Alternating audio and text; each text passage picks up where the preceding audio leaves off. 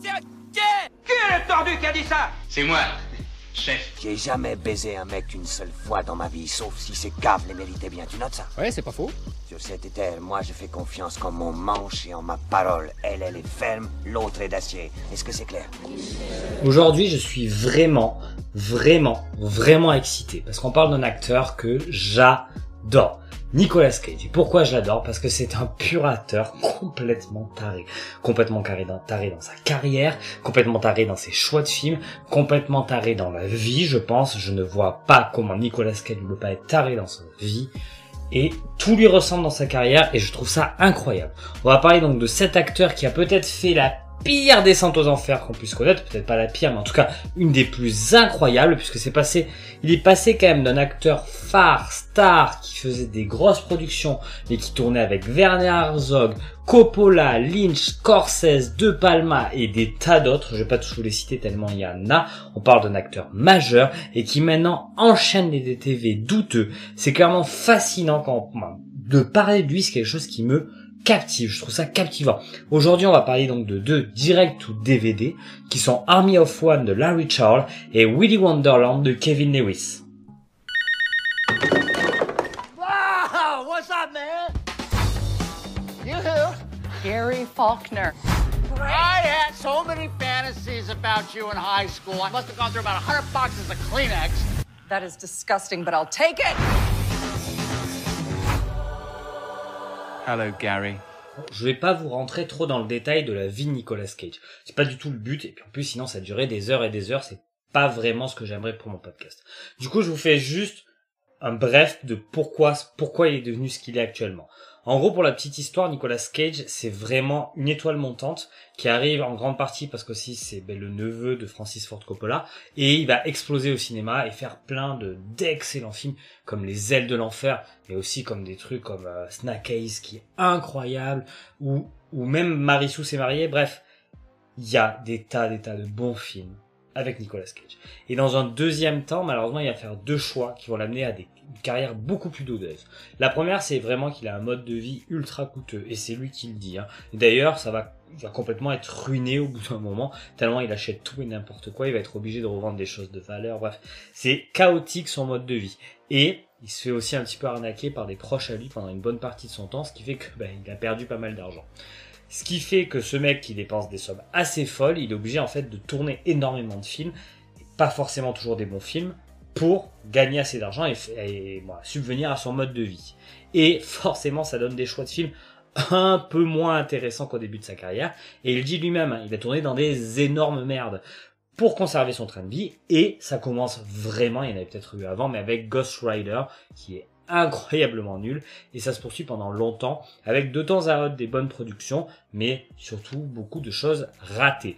En bonne production il y en a encore qui sortent, hein. il y a le prochain sous notion Prisoner of the Ghostland dans lequel il va être une tête d'affiche qui peut être vraiment intéressant, qui peut être le nouveau film un petit peu qui va l'amener euh, bah, devant la scène et de manière bonne, mais la plupart de ces films sont vraiment vraiment nuls. Mais il incarne tellement, il a un tel charisme que ça reste toujours quand même un petit peu divertissant. Bon, clairement, il y a des films dans lesquels il joue où il fait n'importe quoi. Et le film dont on va parler en premier, Army of One, est clairement, clairement, c'est dans ce type-là. Donc, de quoi ça parle? Ça parle d'un mec, ok, euh, qui est un peu cinglé, qui aurait entendu la voix de Dieu et qui décide d'aller traquer Ben Laden au Pakistan. Et, croyez-le ou non, c'est une, c'est une histoire vraie. Il n'y a pas de blague, c'est une vraie histoire vraie. Vous avez des images d'ailleurs à la fin du mec en question. Et putain, l'Amérique, c'est incroyable, quoi. Ils font des choses, ces mecs, c'est, hors de propos complet. Au niveau du réalisateur, c'est un mec qui a beaucoup tourné avec Sacha Baron Cohen, puisque c'est quand même le réalisateur de The Dictator, Bruno et le premier Borat. Et donc, en gros, il fait des grosses comédies qui n'ont pas besoin de beaucoup de mise en scène. Et croyez-moi, ça se sent. En plus, c'est pas très fin. Croyez-moi, ça se sent. Au niveau du film, sincèrement, j'ai pas aimé. Il y a des choses bien dedans, mais j'ai pas aimé. Qu'est-ce qui est bien? Qu'est-ce qui est bien? Ben, Qu'est-ce que c'est marrant de voir Nicolas Cage en roue libre complète, mais quand je vous dis complète, c'est waouh. En gros, le mec, il gueule, il est complètement taré, il met tous les potards au max, il surjoue à balle, c'est mal filmé, mais on s'en bat les couilles, on y va à bloc, et on voit Nicolas Cage sous cocaïne, sous je sais pas quoi, qui, qui, qui, qui tient l'écran. C'est ça le film. Et croyez-moi que sur les 30 premières minutes, je crois qu'il n'arrête pas de parler. Il n'arrête pas de parler, il n'arrête pas de parler. C'est incroyable. Je sais pas comment il a tenu. Je sais, franchement, ça me fascine. Je pense, et ça je le pense, vraiment, sincèrement, le film, il devrait s'appeler Nicolas Cage dit des conneries très fort et les autres l'écoutent et acquiescent. Parce que 80% du film se résume à ça. Alors, je, je vous jure, sur 1h30, vous avez une bonne heure de ça. Alors, au début, c'est ultra fun. Sincèrement, on se dit, waouh, mais où il va aller ce film? Au bout d'un moment, quand même, on est un petit, c'est un petit peu, c'est un petit peu lassant. Dernière petite chose, je pense que c'est Nicolas Cage qui a réécrit toutes les scènes comme il souhaitait. Et je ne vois pas comment c'est possible autrement. Il y a même un passage à la fin du film qui est complètement méta et qui moi pour moi me confirme ça. Il est arrivé sur le tournage, il a dit ça j'aime pas, ça j'aime pas, ça j'aime pas, ça j'aime pas, on fait comme ça. Fermez vos gueules, je suis Nicolas Cage. Je suis sûr que ça s'est passé comme ça. Bon, maintenant, parlons des choses qui fâchent, hein. on est bien, on est bien obligé d'en parler. Et dès le début du film, il y a une chose qui m'a hérissé le poil, c'est la voix off. Elle est utilisée ultra souvent et pas vraiment de la meilleure manière. En gros, ça nous explique tout, et même, il y a des fois, ça superpose avec des, des moments parlés de, des acteurs. Et franchement, ça va jusqu'à dire le titre du film, dire des choses qui sont écrites sur l'écran. C'est, c'est pas lire.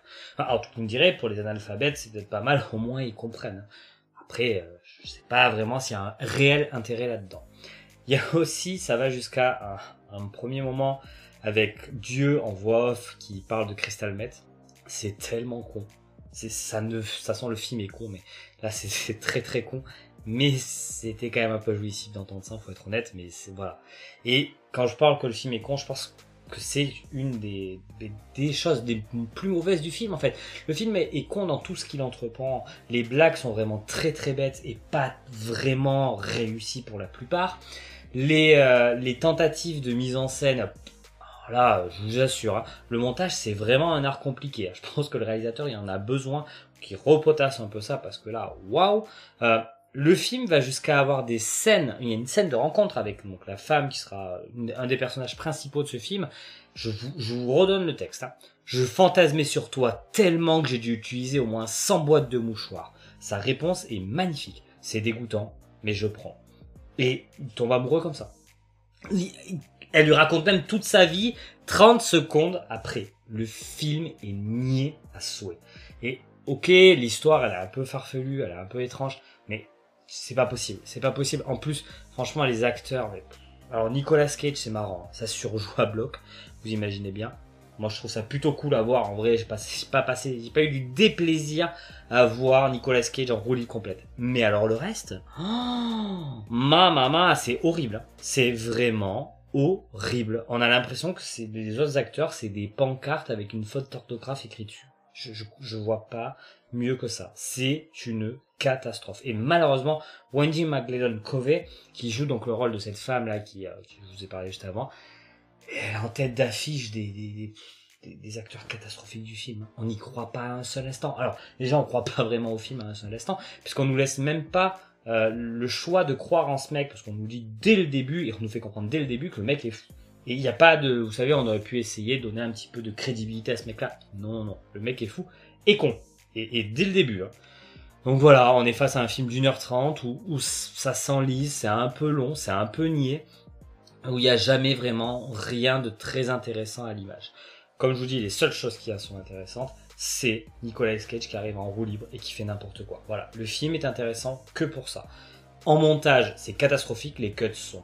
Le film il bégaye pendant tout le long. Il n'y a pas un seul instant, alors si vaguement à un moment donné une montée d'ascenseur où il y a un petit plan séquence qui est pas affreux, mais c'est rien de révolutionnaire. Et sinon, en dehors de ça, il n'y a rien d'intéressant. Il n'y a pas de construction de cadre, il n'y a pas de construction photographique, il n'y a rien. Il n'y a pas de tentative. Et oui, ce mec a fait beaucoup de films, en fait, c'était des caméras cachées, donc on peut comprendre que, bah oui, c'est pas un mec qui est très développé là-dessus. Mais c'est vraiment dommage, hein, c'est vraiment dommage, que je pense que cette histoire a un potentiel de fou, en vrai. Un potentiel comique, et un potentiel, même visuellement, on peut faire des choses super bien. Malheureusement, c'est pas le cas là. Et en plus de ça, on est face à de la comédie qui est, nulle. Mais vraiment nulle. Je, je vous mens pas, je, je vois pas l'intérêt de, de, de ça. Et je vais conclure avec le mauvais montage et le mauvaise chose du film, avec une chose, une chose qui m'a retourné un peu la tête quand je l'ai vu. Il y a un passage, une scène de course-poursuite au Pakistan, où en gros on lui a volé son argent et il court, machin et tout ça. entre deux cuts, c'est là pour montrer tout le problème du film, on voit clairement que Nicolas Cage est rincé et qui s'arrête. Et qui s'arrête de courir. Alors que sur le cut d'après, il recourt. Ça montre que vraiment le film euh, n'a pas de, de moi, comment dire, il y a aucune réflexion derrière. Et je pense sincèrement d'ailleurs que c'est un film qui n'est pas fait pour les bonnes raisons. Je pense sincèrement que c'est un film qui, je sais pas quel a été l'intérêt de le faire. Ça va jusqu'à, sincèrement, c'est un film aussi qui donne un peu de la, qui est assez généreux, hein, qui est généreux pour Nicolas Cage. Et il y a une première scène où il y a Dieu qui parle et sincèrement, Dieu, il change tellement de, de, de forme entre un journal, un écran de parce qu'il est à l'hôpital d'hôpitaux, euh, un personnage noir, une jeune fille, bref, qu'on dirait vraiment il va plus vite que Lewis Hamilton sur un tour de GP. C'est assez impressionnant. Et c'est peut-être parce que le film veut être généreux. En tout cas, moi c'est ce que je me suis dit sur le début. Malheureusement, je crois pas. Je crois juste que le film bah, il bégaye et il est là juste pour te montrer des trucs et, et occuper de ton temps. Je trouve ça vraiment extrêmement triste. Extrêmement triste parce qu'après il y a une scène de bagarre dans un casino avec des caméras de surveillance qui résument vraiment tous les mots de ce film. C'est moche, c'est pas crédible, et ça a aucune inspiration graphique et visuelle. On parle d'un mec qui a fait des caméras cachées. Comment tu peux louper une scène de caméra de surveillance? Je, je, ne comprends pas. C'est ta spécialité, normalement, ce genre de choses-là.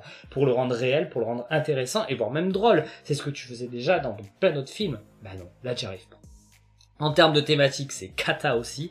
Pourquoi? Bah Parce que, quand même, je trouve que c'est très, très pro-américain presque propagandiste, très cato, ouais, avec des visions un petit peu QAnon. Alors ceux qui connaissent pas QAnon, en gros, ben, c'est des complotistes aux États-Unis.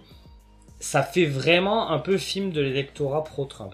Alors je pense qu'il y a du second degré, je pense que j'ai pas tout vu, mais je pense que c'est tellement mal fait qu'on en est là. Et alors, le traitement d'Israël, fou, Israël, c'est bien, hein, on continue comme ça.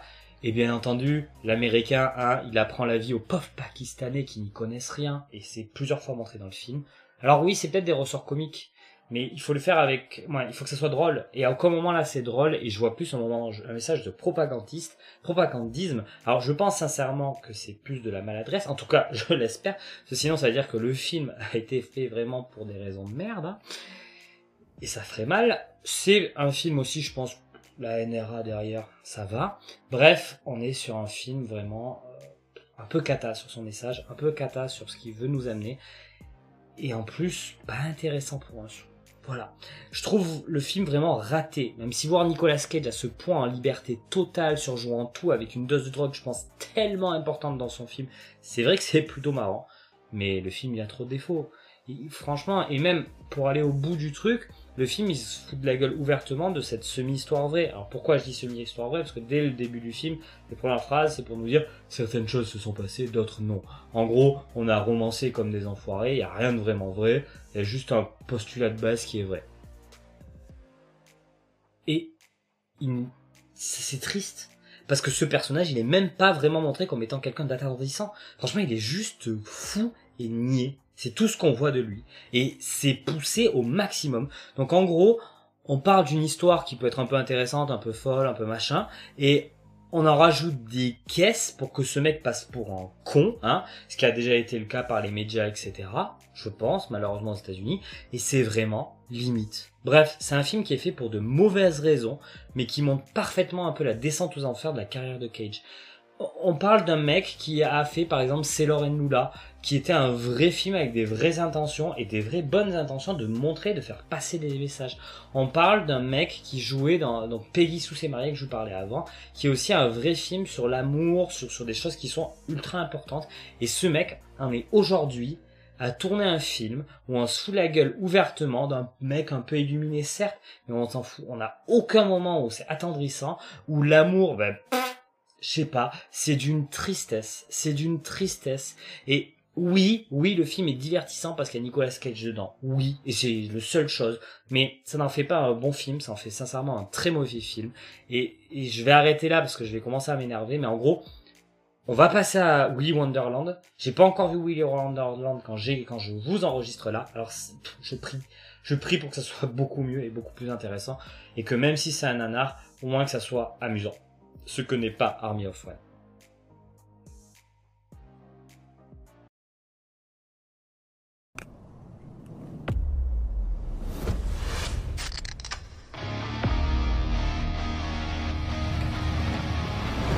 À Willy's Wonderland.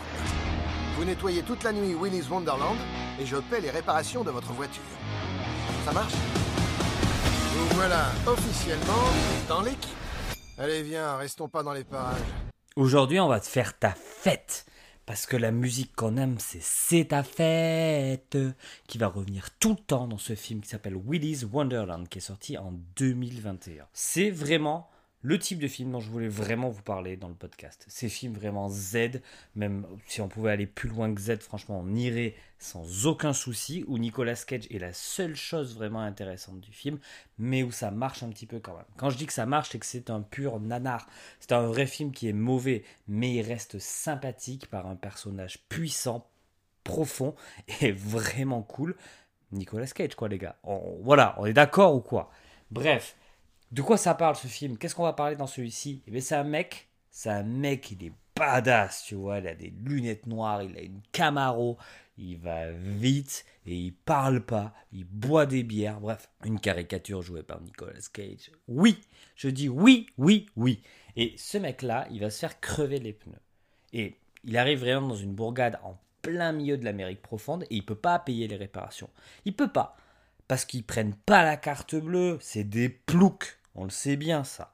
Du coup, qu'est-ce qu'il va faire? Eh bien, le mec, il lui dit, écoute, moi j'ai une solution pour toi, tu nettoies toute la nuit un, espèce de parc d'attractions un peu minable qu'ils utilisaient avant, parce qu'on veut le remettre à neuf, et, et t'inquiète, après moi je te fais ça gratis. En gros, un mec paye à sa place, mais c'est la même chose, on s'en fout, de toute façon, on s'en fout. Et Qu'est-ce qui va se passer? Eh ben, C'est qu'il y a des putains de bêtes qui vont vouloir le tuer à l'intérieur et que ces putains de bêtes, c'est des peluches. Voilà. Et il y a Nicolas Cage qui parle pas de tout le film. Et qui c'est quoi ce contre-emploi? Mais c'est trop, c'est trop cool. Ça, c'est trop cool. Et c'est en plus, c'est tout l'inverse de ce qui était fait dans le premier film que je vous ai chroniqué. Quel énergumène cet acteur, mais vraiment, c'est assez fou, quoi. En termes de contexte, le film a un budget de 5 millions de dollars qui, qui je pense, euh, eh bien, réparti, comme je vais vous le dire, 2 millions pour Cage, 2 millions pour la drogue de Cage, 1 million pour le film. Parce que vu franchement tout ce qui se monte dessus, c'est filmé au téléphone et c'est pété. Donc je vois pas comment ça peut être fait autrement. Au Québec, nos amis québécois, ils vont pas parler de Willy's Wonderland et ils ont bien raison, ils vont parler de À train d'enfer. Et j'adore cette traduction, il fallait que je vous la parle. Premier film du Réal, donc forcément un peu plus indulgent, c'est un mec qui s'y connaît pas. Et ça se voit un petit peu, un chouïa, chouïa, chouïa, chouïa. Bon, on va être très honnête, le film est mauvais sur plein d'aspects. Et on y va, je vais commencer à taper. Déjà, c'est un- vraiment un produit bas de gamme qui vient de la mode sur Five Nights at Freddy's, un jeu vidéo qui est sorti avec un espèce de principe un peu à la manière avec des peluches tueuses. Je pense en tout cas que ça vient de là, parce que même les graphismes sur les peluches ressemblent un petit peu à certaines peluches de Five Nights. Bref, et il y a plein de choses qui vont pas. Les bruitages sont catastrophiques.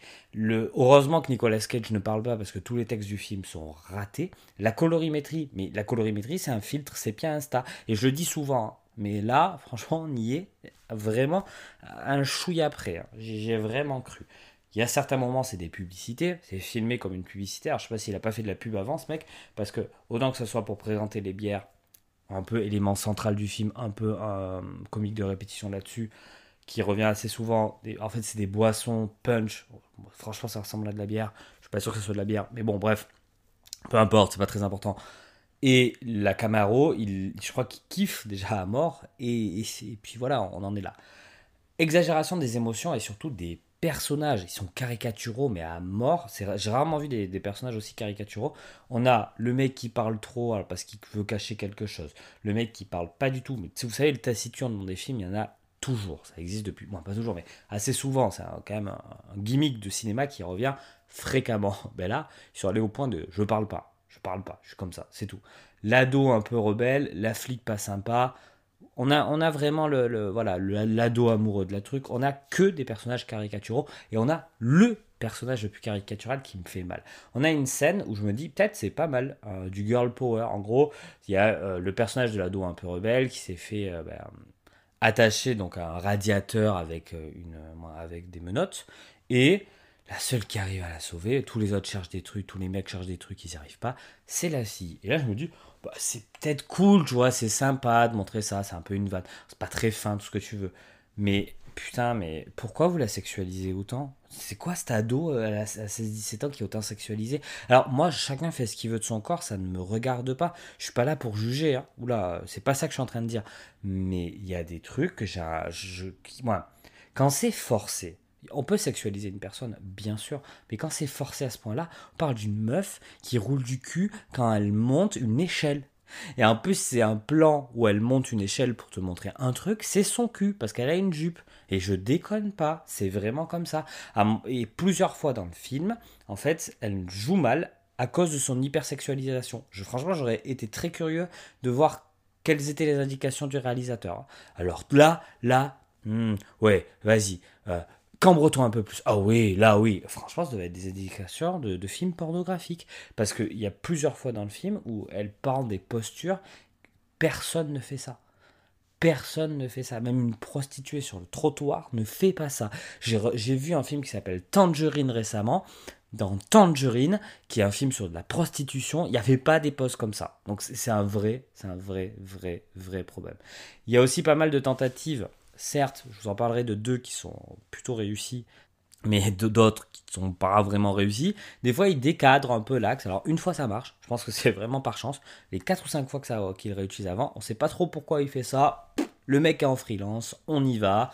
Il n'y avait pas de monteur. Et le réalisateur n'est pas un monteur, parce que sincèrement, c'est monté avec le cul, mais c'est ahurissant tellement c'est mal monté que vous dire d'autre? Voilà, après, oui, oui, c'est, voilà, l'idée de pas faire parler, c'est une bonne idée. Voir un mec défoncer des pluches, c'est cool.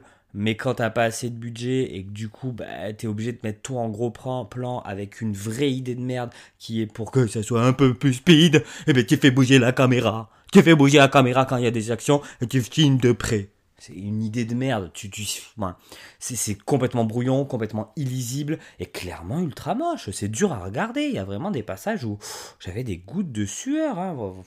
Voilà. Le mec a accro à la bière, bon ça à la limite, vous verrez, mais c'est assez drôle. Ce film, c'est l'outrance même et le scotch. Pourquoi je dis le scotch? Parce que tout est rafistolé, qu'en plus ça a un peu une signification dans le film, vous verrez. Mais, malgré tout ça, malgré des tuyaux d'évacuation d'air immenses où on pourrait presque marcher dedans alors qu'on ne les voit jamais à l'écran quand on est dans les décors, malgré des musiques de libre de droit, mais libre de droit pense que ça a été trouvé sur librededroit.fr, même pas .com parce qu'il n'y avait pas assez de budget, malgré tous ces problèmes-là, eh bien j'ai pas passé un mauvais moment. Vraiment, j'ai pas passé un mauvais moment devant ce film. Oui, c'est con, oui, c'est nul, oui, c'est moche. Ouais, je suis d'accord avec ça. Mais voir Nicolas Cage péter des gueules, ça m'a fait marrer. Voir euh, tout, tout ce film qui se prend vraiment pas au sérieux, faut être aussi très honnête. C'est un film qui, je pense, et sincèrement, le réalisateur est au courant que son film n'est pas incroyable. Hein. et il en joue, et ça marche pas si mal. On a une justification sataniste qui, moi, m'a fait vraiment marrer. On a des vannes qui marchent, c'est drôle. Ça, franchement, c'est censé être un film d'horreur un peu comique, certes, mais c'est un film d'horreur à la base. Army of One qu'on a vu avant est un vrai film comique. J'ai plus rigolé devant Willy's Wonderland que devant euh, Army of One. Ça montre bien le problème d'Army of One et que Willy's Wonderland, même s'il échoue dans 80% de ce, de qu'est un film, les 20% restantes, il y arrive. Il arrive à me satisfaire un peu. Et même certaines scènes, vous avez des scènes de nettoyage que je trouve un peu filmées en accéléré, en gros plan, etc., qui faisaient penser un peu à un aspect un peu pictural, photographique, que je dis, waouh, c'est trop bien. Je dis, c'est quoi ça? Et une scène de sexe filmée en mode 360 degrés qui accentue une blague. Donc quand je dis 360 degrés, c'est en fait que la caméra va tourner autour des protagonistes qui font la chose. Hein. Et c'est super bien fait. C'est cool. C'est pas si mal filmé que ça. Euh, on peut même nous, me coller du stroboscope derrière, hein, avec des combats nuls et un mec qui joue au flipper. J'ai quand même kiffé. J'ai quand même kiffé. Donc c'est que c'était réussi. C'est que c'était pas tout. oui, c'était bête, mais c'était ça marchait. Au niveau des thématiques, c'est la bêtise et le fun. On fait des trucs de gueudin parce que nous, on prend la vie côté fun. Nous, on a Nicolas Cage et on aime ce qu'on fait. Non, il n'y a pas de thématique spécifique dans ce film.